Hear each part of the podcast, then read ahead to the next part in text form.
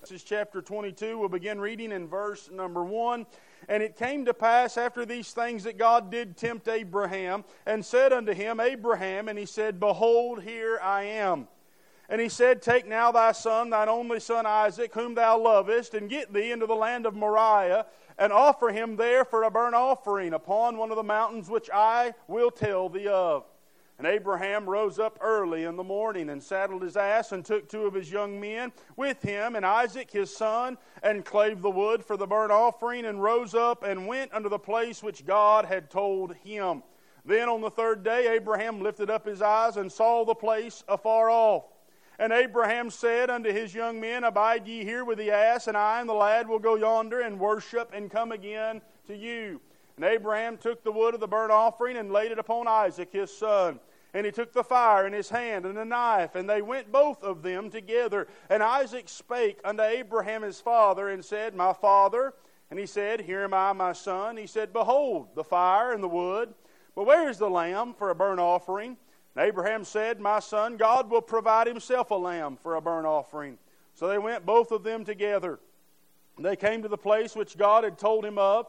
And Abraham built an altar there and laid the wood in order and bound Isaac his son and laid him on the altar upon the wood.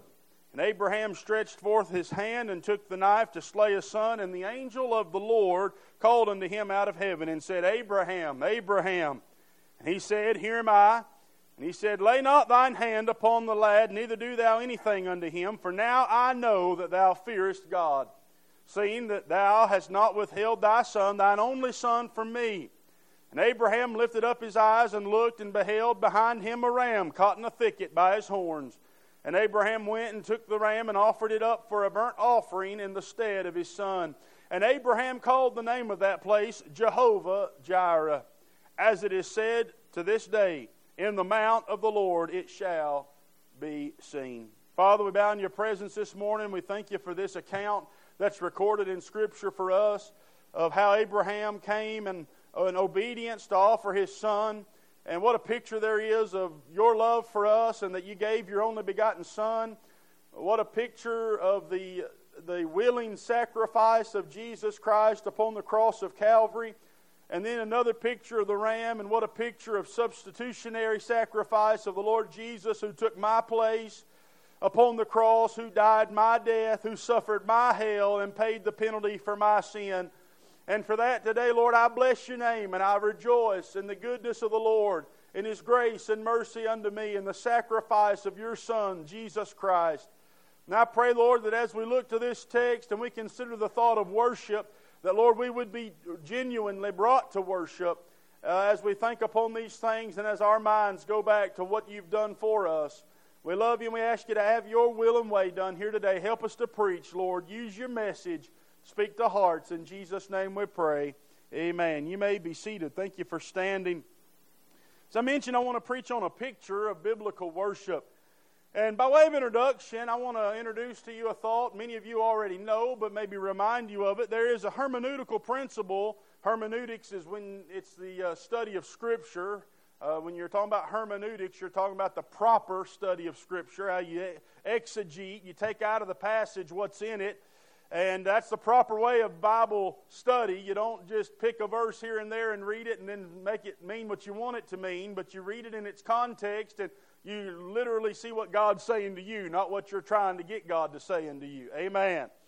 But there is a hermeneutical principle known as the principle of first mention. And, and what we do is in studying particular words or maybe particular truths, we go to the first time that word or that truth is mentioned in the Bible and we see how God uses it. And many times that will define for us how that word should be used throughout the scriptures, uh, unless the context necessitates a different usage of that word. And we find that here this morning. The principle teaches that uh, here in this text, uh, it's uh, surrounding the word worship.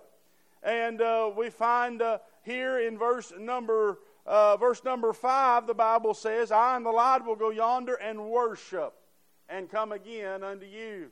This is the first time the word worship is used in the Bible. There's other words like that, like the word Egypt. First time you ever see the word Egypt mentioned is in Genesis chapter 12, verse 10. In that verse, Abram leaves Canaan during a time of famine. You'll remember he goes down into Egypt, and uh, while he's there, he suffers spiritual loss and he damages his testimony. And uh, we find that as a result, Egypt is presented in a negative light. It's always, from this point on, a, a picture of bondage or a picture of sin. Uh, Egypt in the Bible is always a picture of bondage or a picture of sin. And uh, we find that again from the first mention of it. Well, the passage that's before us today, as I've mentioned, it presents us with the word worship. Now, people worship before this point. In fact, did not Abraham, or I mean, um, Adam, teach his children to worship? We know he did because Abel brought a suitable sacrifice unto the Lord and worship. Cain worshiped in a way that he had devised, his own way of worship, and God rejected that. We see that Enoch walked with God, there was worship there. We see that Noah also walked with God and found grace in the sight of the Lord, and we see there was worship with Noah, and even after he comes off the ark, he builds an altar. There he worships God for his provision and how that he had protected them. And so people had been worshiping the Lord since the very beginning. But this is the first time the actual word worship is used. And in this passage, that describes the faith of Abraham. It describes to us his obedience and his, his willingness to follow the Lord. And I want to look at that today because I believe that Abraham teaches us some very powerful truths about worship. Now, the word translated worship here in our text in verse 5 is a word that means to bow down. It means to lie on the ground prostrate. It means to be on your stomach, on your face, and your arms spread out. It's a sign of submission and humility, and was often done when nobility would come near to the peasant or to the, uh, the just the, the, the normal individual. They would bow themselves down to show reverence and respect for that nobility. Well, beloved, I believe we live in a day where there is too small a view of God. We don't realize that when we pray, we are entering into the presence of the King of Kings and the Lord of Lords, the Creator of all things. And though He is love and kindness and mercy, He is holy as well. And we should bow before Him. And when we worship Him, we should worship Him in humility, understanding that we are nothing Outside of His grace, we would be nothing and we would still be headed to hell. But we are what we are by the grace of God. And I believe as we look at the idea of worship here in Abraham's life, as Abraham uses this word in the midst of one of the most difficult, trying temptation, uh, trials of his life, the, one of the hardest things I believe Abraham ever faced in his life. And yet, here in the deepest valley of his life, we see he experiences a time of worship. I think Abraham experience has something to say to us about worship this morning. That's why I want to deal with this passage. I believe the truths revealed in this picture that we have before us of biblical worship is going to help us in our biblical worship as well. And I believe these verses teach us about the character, uh, the conditions, and the challenges that we face in biblical worship. And so let's get into the text here this morning. First of all, I want to point out as we consider the portrait or the picture of biblical worship, the source of biblical worship. What is the source of biblical worship? Look with me in verse 1 and 2 again. The Bible says, And it came to pass. So there's a period of time that has elapsed since the last information that we are given concerning Abraham and his walk with God few days, few weeks, few months, few years. We're not sure. But it came to pass after these things that God did tempt Abraham and said unto him, Abraham, and he said, Behold, here I am. And he said, Take now thy son, thy only son Isaac, whom thou lovest, get thee into the land of Moriah, and offer him there for a burnt offering upon one of the mountains, which I will tell thee of. And so God gives Abraham some very basic instructions. I want to talk to you for just a second about the source of biblical worship. And in a nutshell, the source of biblical worship is the revelation of God. You want to know how to worship God? You want to know what the source of biblical worship is? You're going to have to get in the Bible, friend. Because this is how God tells us to worship. And it was by the instruction, the revelation that God had given Abraham that Abraham knew how to worship God. We find here Abraham's worship in these verses. It was based on a clear word from the Lord. God said unto him. Again in verse 2 says, And he said. So here God is speaking unto Abraham. Abraham found himself engaged in worship of Almighty God because God told him exactly what he wanted him to do. And as Abraham submitted to the revelation of God and began to fulfill in obedience the will of God, he began to worship God. The source of biblical worship. God told Abraham what to do. Take now thy son, Abraham. Not one of a hundred, not one of a thousand, not one of two, but thy only son. And you take him and you offer him as a burnt offering. God told him where to go, God told him what to do.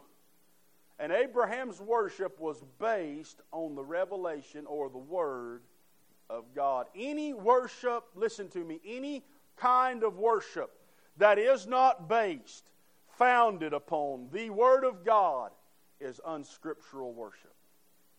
We can find that in a myriad of different churches in the day and age we live, especially in America.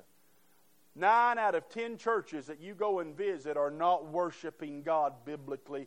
They're worshiping a God of their own imagination in a way that's pleasing to them and has no foundation in the Word of God.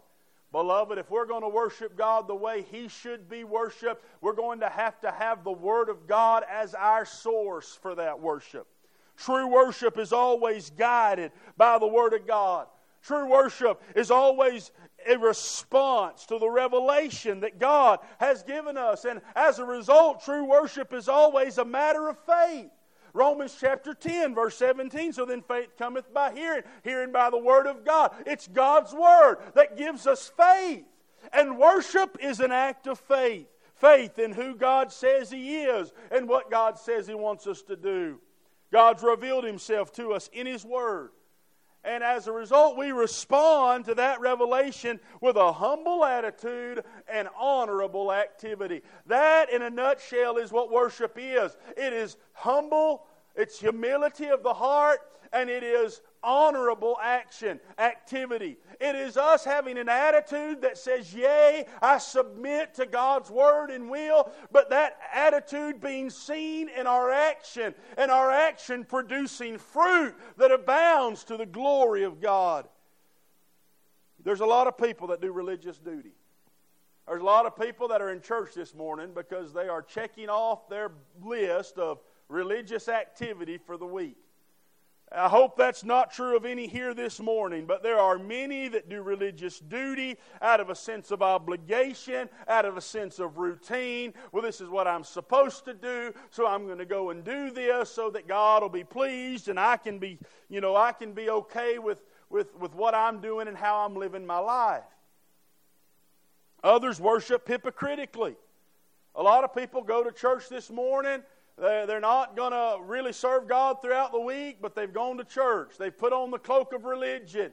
They have put, a, put, put forth a, their, their best effort to show everyone in the community or their family or their friends that they're religious, but they really they have no intention of reading their Bible or praying or living for God or being a witness or having a personal relationship with Jesus Christ. And that's hypocrisy.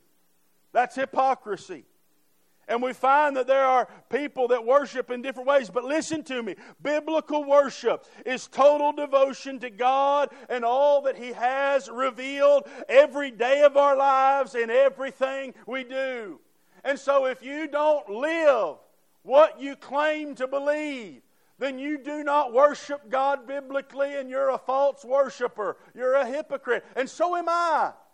If we do not go out there and practice what we preach, if you will, and put into practice what we take in from the Word of God, then we're no different than the Pharisees and the hypocrites of the New Testament. We have to put into action. And we have to have it in every aspect of our lives as we worship God. Listen to me this morning. If we're going to worship the Lord, we have to do it His way, in the manner that He prescribes, following the traditions and the customs of man. That's just not worship this morning. Genuine biblical worship is all that I am responding to all that God is and all that He has revealed in His Word. Are you worshiping God today? I don't mean just right now in this service at this very moment, but I mean in your life on a daily basis from moment to moment. Is there total devotion? Is there total uh, submission to the Word of God and all He has revealed about Himself on a daily basis? Well, if worship is just when you come to church, friend, you're not worshiping God biblically. But if worship does consume every day of your life, and every moment of your life, you're seeking to devote yourself to the Word of God and what it says about your life, what it says about how you are a husband, what it says about how you are a wife or a parent, what it says about your home, what it says about how you are an employee or an employer, what it says about every facet of your life. And if you're not seeking to devote yourself to the teaching of God's Word and His revealed will, then you are not worshiping God. Genuine worship takes place when my spirit responds to God's revelation of Himself in His Word. And I bow myself before Him in reverence and love and adoration. And like Jesus said, God is a spirit, and they that worship Him must worship Him in spirit and in truth. The source of biblical worship is the revelation of God's Word. What are you doing with this book? And how you treat the Word of God in your life and the place that you give it will tell me or anyone else whether or not you're truly worshiping God. The source of biblical worship, but number two, I notice the submission of biblical worship. Not only did Abraham act as a result of the revelation God gave him, and in submission to that revelation, he began to worship God we see here the submission of Abraham. Look at it again in verse number 3. What does it say? And Abraham sat down for three or four days and thought about what he'd heard and kind of debated in himself and said, Well, Lord, I, he is my only son. Maybe we can negotiate, Lord. Is that what Abraham did? We see immediate response from Abraham and in the response, we see submission to the will of God, don't we? Worship happens when you submit to the will of God.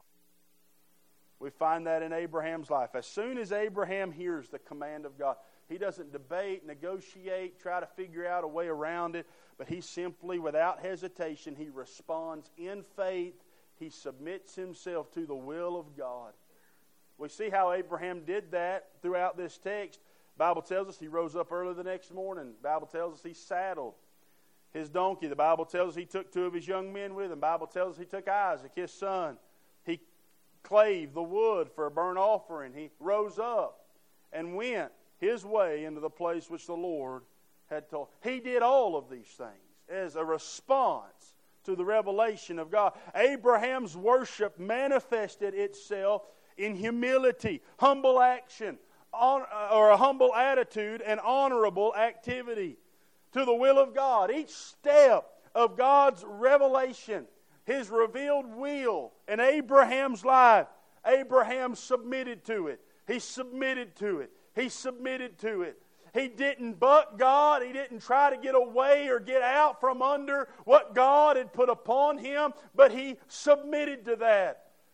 I think about how Christ, when he came to this world, he submitted to the will of his Father. He didn't try to get out of going to Calvary. He didn't try to get out of being the payment for our sin. He didn't try to get out of giving his life as a ransom for many. But, beloved, he drank the bitter cup and he went to do the will of his Father, that which he was sent for. I'm glad that he did. I'm glad that Jesus submitted to the will of God and is an example to you and I of how we are to submit to God's will for our lives.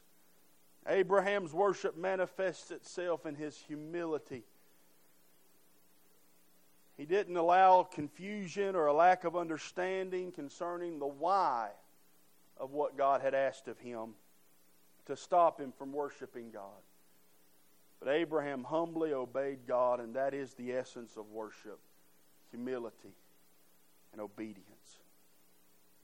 Let me say this to you this morning. Not only does worship find its roots in what the Word of God says, but it also has its roots in obedience to what the Word of God says.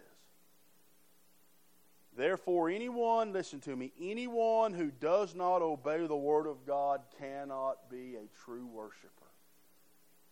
Mark it down. Anybody whose life is not in direct obedience to this book is not worshiping God. The only way you can truly worship God is by submission to the Word of God. It's one thing to know what God says, but beloved, it's altogether another thing to do what God's Word says, to obey what God says. And what the Lord called Abraham to do was unprecedented. He, no man had ever been asked to give up so much as Abraham was asked to give up. Abraham's only son, all of the promises of God hung upon Isaac, his son. And yet he, by faith, submitted to God's instruction. In fact, we're told in Hebrews chapter 11 that's part of the reason I believe that he made it into the hall of faith, if you want to call it that. He, believing God was able to raise up his own son, by faith, he submitted and took Isaac up to Mount Moriah. I want to say this morning that kind of faith, oh, that's an essential component to true biblical worship. The smallest act of obedience to the Word of God is a form of worship. By faith, it is a form of worship, whether it's praying, whether it's reading your Bible, whether it's tithing in the offering, whether it's witnessing to a sinner, whether it's faithfulness to the house of God, all the things that we ought to be doing anyway are all acts of worship when they are done out of a heart of love and humble submission to God. I'm not saying this morning that we shouldn't meet together, that this isn't worship, but I'm saying this is not worship if it's not done in obedience to the Word of God. We see the submission of biblical worship. We see the source of biblical worship. Notice with me, thirdly, this morning, as we begin to look closer into the picture of biblical worship, I see the sacrifice of biblical worship. Notice the Bible tells us, as God revealed to Moses, that he was to take his son, his only son, whom he loved, up to the land of Moriah, and there offer him as a burnt offering. And then in verse number five, and Abraham said unto the young men, Abide ye here with the ass, and I and the lad will go yonder and worship. Here he is going to do what God told him to do. Now, I, I love the, the, the statement that follows at the end of verse 5 and come again to you. There is faith in Abraham's heart that even if he does kill his son, that God is able to raise him back from the dead, that God's promises are true and will be fulfilled, and that the covenant God had made with Abraham concerning his seed, that God would fulfill it. There was faith. There was sacrifice. See, Abraham's worship wasn't cheap. Abraham's worship would cost him the most precious thing in his life, and that was his son. But notice how God approaches Abraham in verse 2. He says, Take now thy son, thine only son, whom thou lovest. Isaac was the light of Abraham's life. Isaac was the most precious person in the world to Abraham. Isaac was the fulfillment of God's promise. He represented all of Abraham's hopes and his future. And yet God commands Abraham to take that which is most precious to him and sacrifice it to God. I'm telling you this morning, Abraham's worship was costly. In verse 5, he told his servants, Abide ye here with the ass, and I and the lad will go yonder and worship and come again to you. Abraham, when he spoke here, he spoke of worship. In the context of sacrificing that which was most valuable, most precious to him, he spoke of worship. I'm telling you today, beloved, that without sacrifice, you're not going to worship God biblically.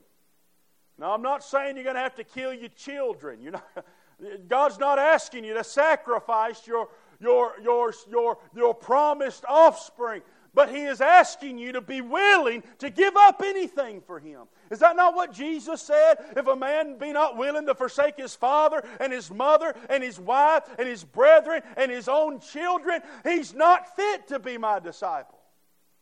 Jesus wants complete devotion, and worship requires it.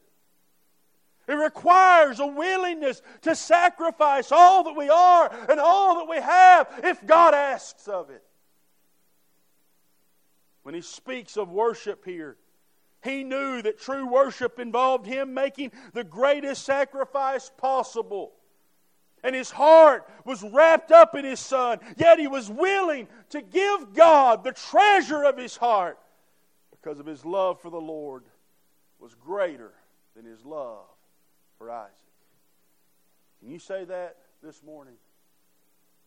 Can you say in your heart, that your love for the Lord is greater than anything or anyone in your life. Well, you're going to have to get there if you're ever going to worship God biblically.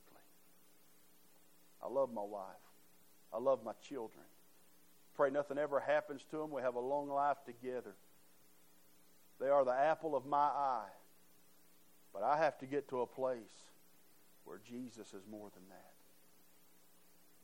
Beloved, when you get to that place, you realize the only way you'll ever love your wife like you should and love your children like you ought and bring them up in the nurture and admonition of the Lord is by loving God more than them. Because if you love them more than you love God, you'll do them a disservice. But if you love God more than you love them, you'll point them to Christ. You'll lead them to Calvary. And you'll show them what true worship is.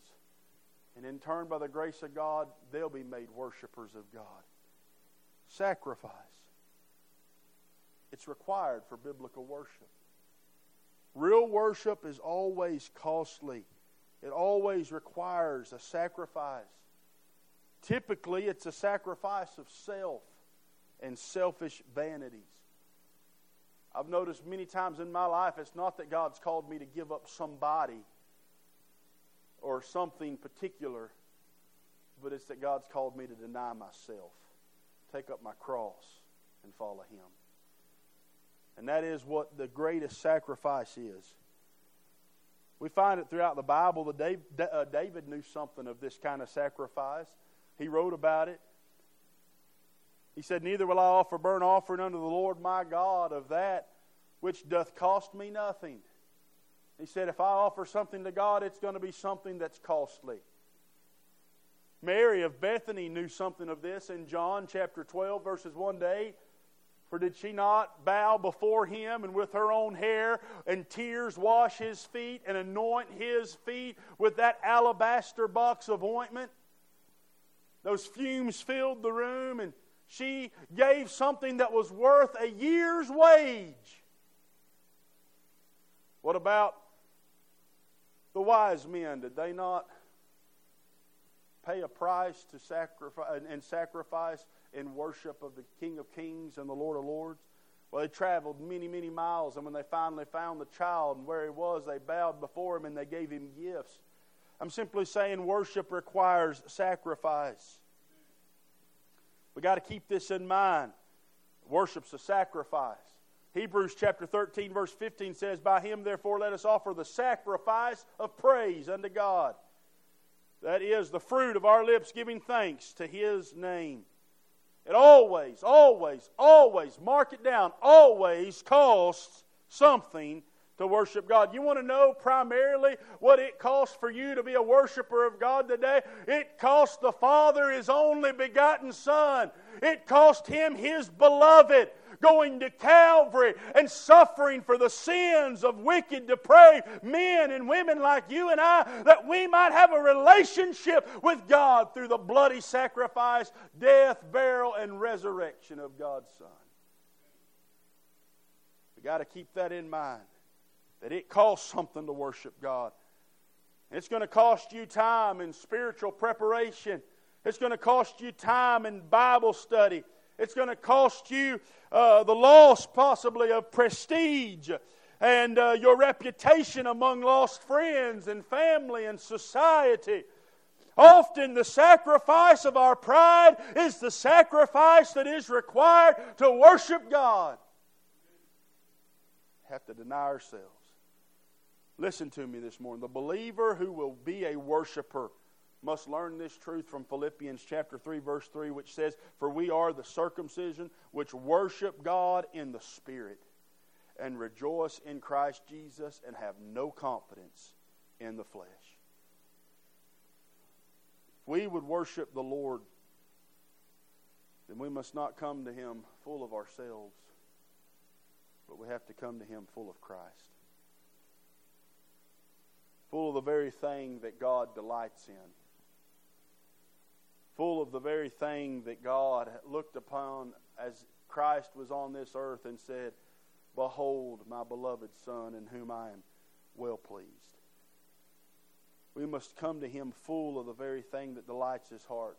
And nothing delights the heart of God any more than His Son, Jesus Christ. And so, to that, I would say to you this morning if you're going to worship God, you're going to have to get full of God get full of God and become a worshiper this morning. Be filled with the Holy Spirit. Be saturated with the Word of God. Be completely devoted to God and all that He has revealed about Himself. And you'll become more and more like Christ. And you'll be able to worship God.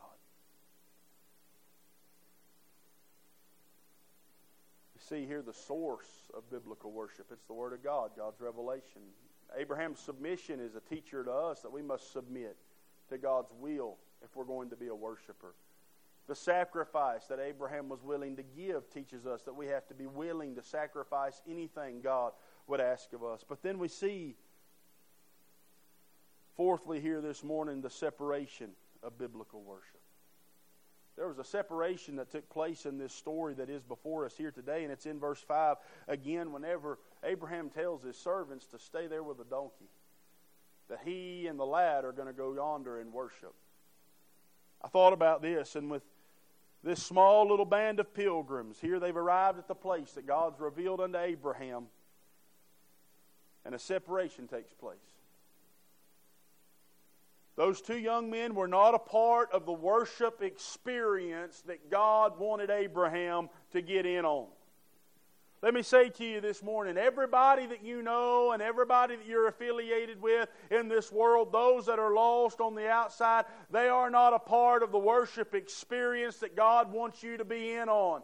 They can be by faith in Jesus Christ, and that's why we preach the gospel. But when it comes to you worshiping God on a daily basis, you're going to have to separate yourself from the world. You're going to have to separate yourself from those that would be a hindrance in your life, that would keep you from worshiping God. Imagine if these two servants had gone with Abraham up on the mountain and they seen him bind his son and put him on the altar and begin to raise the knife. They'd have tackled Abraham. They'd have thought he is crazy, lost his mind, and went insane, and he wouldn't have learned what God wanted him to learn, and he wouldn't have worshiped the way God wanted him to worship. I'm saying to you this morning, there's going to come a time in your life when there's going to have to be some separation from the world if you're ever going to worship God biblically, the way God has told us to worship Him, spirit and truth. A lot of people aren't worshiping God today because they have their roots too deep in this world. They love the things of this world too much. The pride of life, the lust of the flesh, lust of the eyes. It's got its hooks in them. And they can't worship God with liberty and in freedom because of the influence of the world. You're going to have to separate yourself from that. There's a lesson here for the person who'd worship God today. There are many things in this life that'll hinder our worship of God. Just like these two men would have hindered the worship of Abraham to God.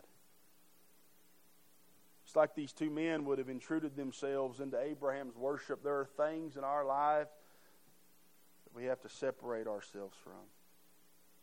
I mean, we're all aware of the things that compete with God's Word for our attention. I mean, when we seek to worship the Lord, meals have been prepared in services just like this morning. Problems have been thought through. Relationships have been pondered. Deals have been struck in services just like we're sitting in this morning. Because the heart and the mind of that individual wouldn't set aside and separate the life that they're living and the, and the things that are around them from worshiping God all the things that can hinder us, the problems of the flesh and the mind and the world. We would go on and on and on about things that would hinder us hobbies, work, family, TV. There's so many things that will hinder us that we've got to separate. I'm not saying completely cut out of our lives. These two men, Abraham, he came back to them. But there was a separation for a time so that he could do what God wanted him to do. We've got to have that in our life. We've got to be able to separate the things of this world out of our life, out of our mind, and shut them off and shut them down and worship God. Anything that distracts the mind from Him is a hindrance to genuine biblical worship.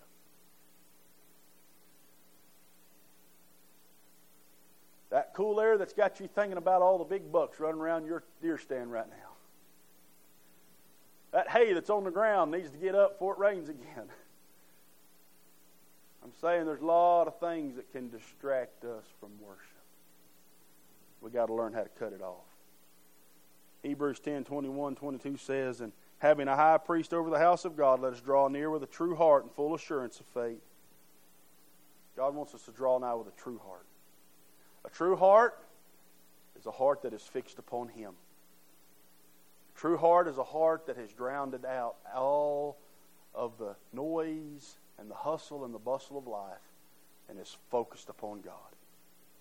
Romans 12, 1 and 2 says, I beseech you, therefore, brethren, by the mercies of God, that you present your body a living sacrifice, wholly acceptable unto God, which is your reasonable service.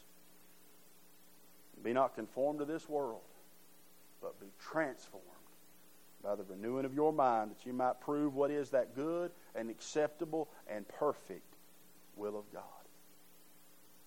If you're going to worship God, you're going to have to sacrifice and separate yourself from some things in this world by the renewing of your mind that you might be pleasing. 2 Corinthians 10.5 says, Casting down imagination, every high thing that exalteth itself against the knowledge of God and bringeth into captivity every thought to the obedience You want to worship God, you're going to have to cast down every vain imagination. You're going to have to separate it from your way of thinking. A mind that is not sanctified, separated, sanctified, and set upon the Lord is a mind of a person who cannot worship. If you cannot set aside the things of this life and focus on God's Word, you're not going to worship God. Let me ask you, what occupies your mind? When you come to worship? What has had your attention, maybe even in this service this morning, that has kept you from being able to worship? Separation for the world or from the world is required for biblical worship. Let me give you this the service of biblical worship. Verse 16 to 18 in our text. We didn't read it, but it says here that the angel of the Lord called unto Abraham out of heaven a second time and said, By myself have I sworn, saith the Lord, for because thou hast done this thing, and hast not withheld thy son, thine only son, that in blessing I will bless thee, and in multiplying I will multiply thy seed as the stars of the heaven, as the sand of the sea. Shore, he says here, so shall thy seed possess the gate of his enemies. And in thy seed shall all the nations of the earth be blessed, because thou hast obeyed my voice. Abraham climbed a mountain with Isaac. Abraham answered Isaac's fears. Abraham took his son, bound him, placed him on the altar. He raised a knife, fully intending to take his son's life. He held nothing back. He yielded every ounce of self to the perfect will of God. And God intervened. God provided a ram for Abraham to sacrifice in the place of Isaac. Why am I saying this? I'm saying this because in the end, Abraham worship was a service to God.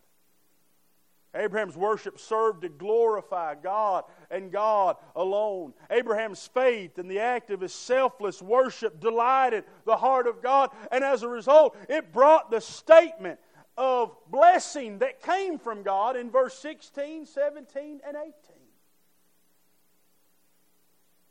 What I'm saying this morning is this when we devote ourselves to selfless worship, we bring glory to God. And when we bring glory to God, He delights in being good to His people, and He'll bless His people.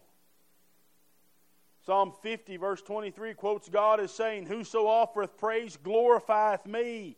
And to him that ordereth his, conver- uh, his conversation aright will I show the salvation of God.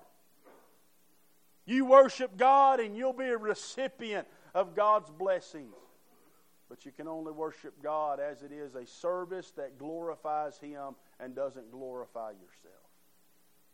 Worship cannot be about me, but it has to be about Him and Him alone. True biblical worship gives God the place of absolute preeminence in our lives in everything we do every day that we live. And let me say this He alone is worthy of being glorified. And when we worship God genuinely, He alone is glorified. This is how worship serves the Lord. And then lastly, I'll give you this and be done this morning.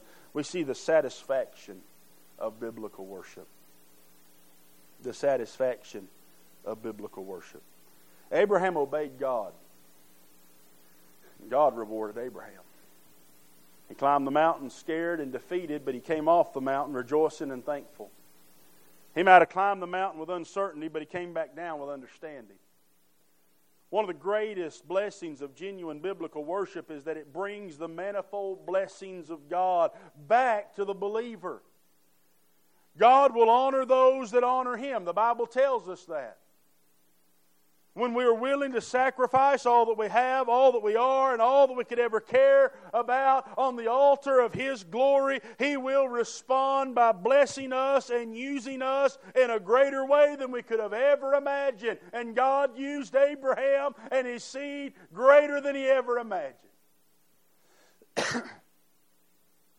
Think about the satisfaction of biblical worship. That's not the primary reason we worship, but I'm saying to you, there is a sense of satisfaction and blessing that comes to the heart of God's people. There's been times, beloved, when I've worshiped God and uh, my mind has been set apart from all the things of this world, and I've sensed the presence of Almighty God in my heart.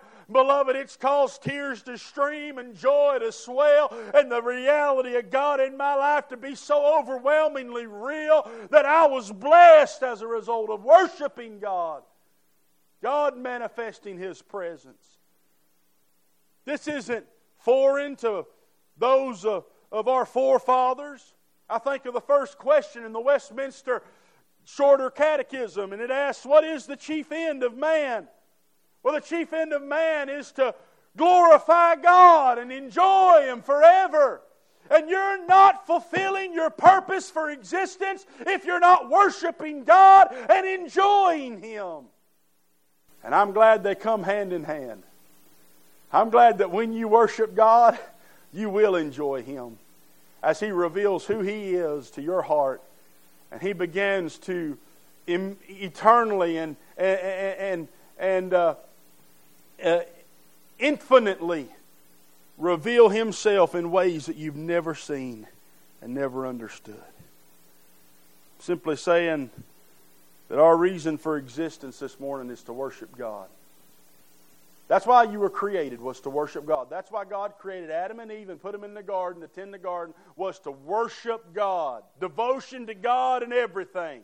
And if the serpent crept in and they disobeyed God, and in an act of rebellion plunged the human race into depravity. And now, though we aren't able to realize in ourselves our purpose for our existence, it's still there. And there's a void in the heart of every sinner that calls upon them for a higher purpose. And though they can't find what that purpose is, and they can't produce a relationship on their own with God, there is a desire there to worship something.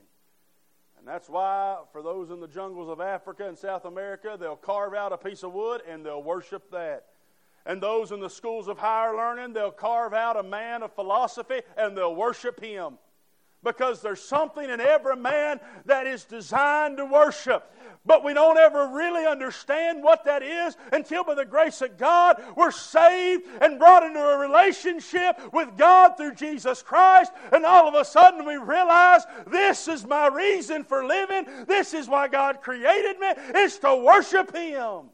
God wants us to be worshipers. Is that not what He said in John 4? He's seeking such to worship Him. He's seeking worshipers this morning. But it's those that have to worship in spirit and truth as created beings made for the purpose of glorifying God, we will never experience any truer joy or any greater satisfaction than when we worship God. When was the last time you worshiped God? When was the last time that you stopped living for self and you just completely devoted your ways to the Lord? In your home, at the job site, at church, with your children, with your family. Then in your heart you said, in a very real way, and you purposed, I'm putting God first in everything that I do. Well, if you're not there this morning, you're not worshiping God. Abraham's worship honored the Lord. See, he placed all that he was and all that he had on the altar of submission and humble obedience to the God who loved him and saved him. And in response, God blessed him. Blessed him with a promise If you examined your worship in the light of what we've learned from Abraham this morning? Is your worship based upon the source of God's Word, God's revelation? Is it in submission to what He's revealed about Himself? Are you willing to give up anything and everything that God would ask of you so that you can devote yourself to that Word? Are you serving Him?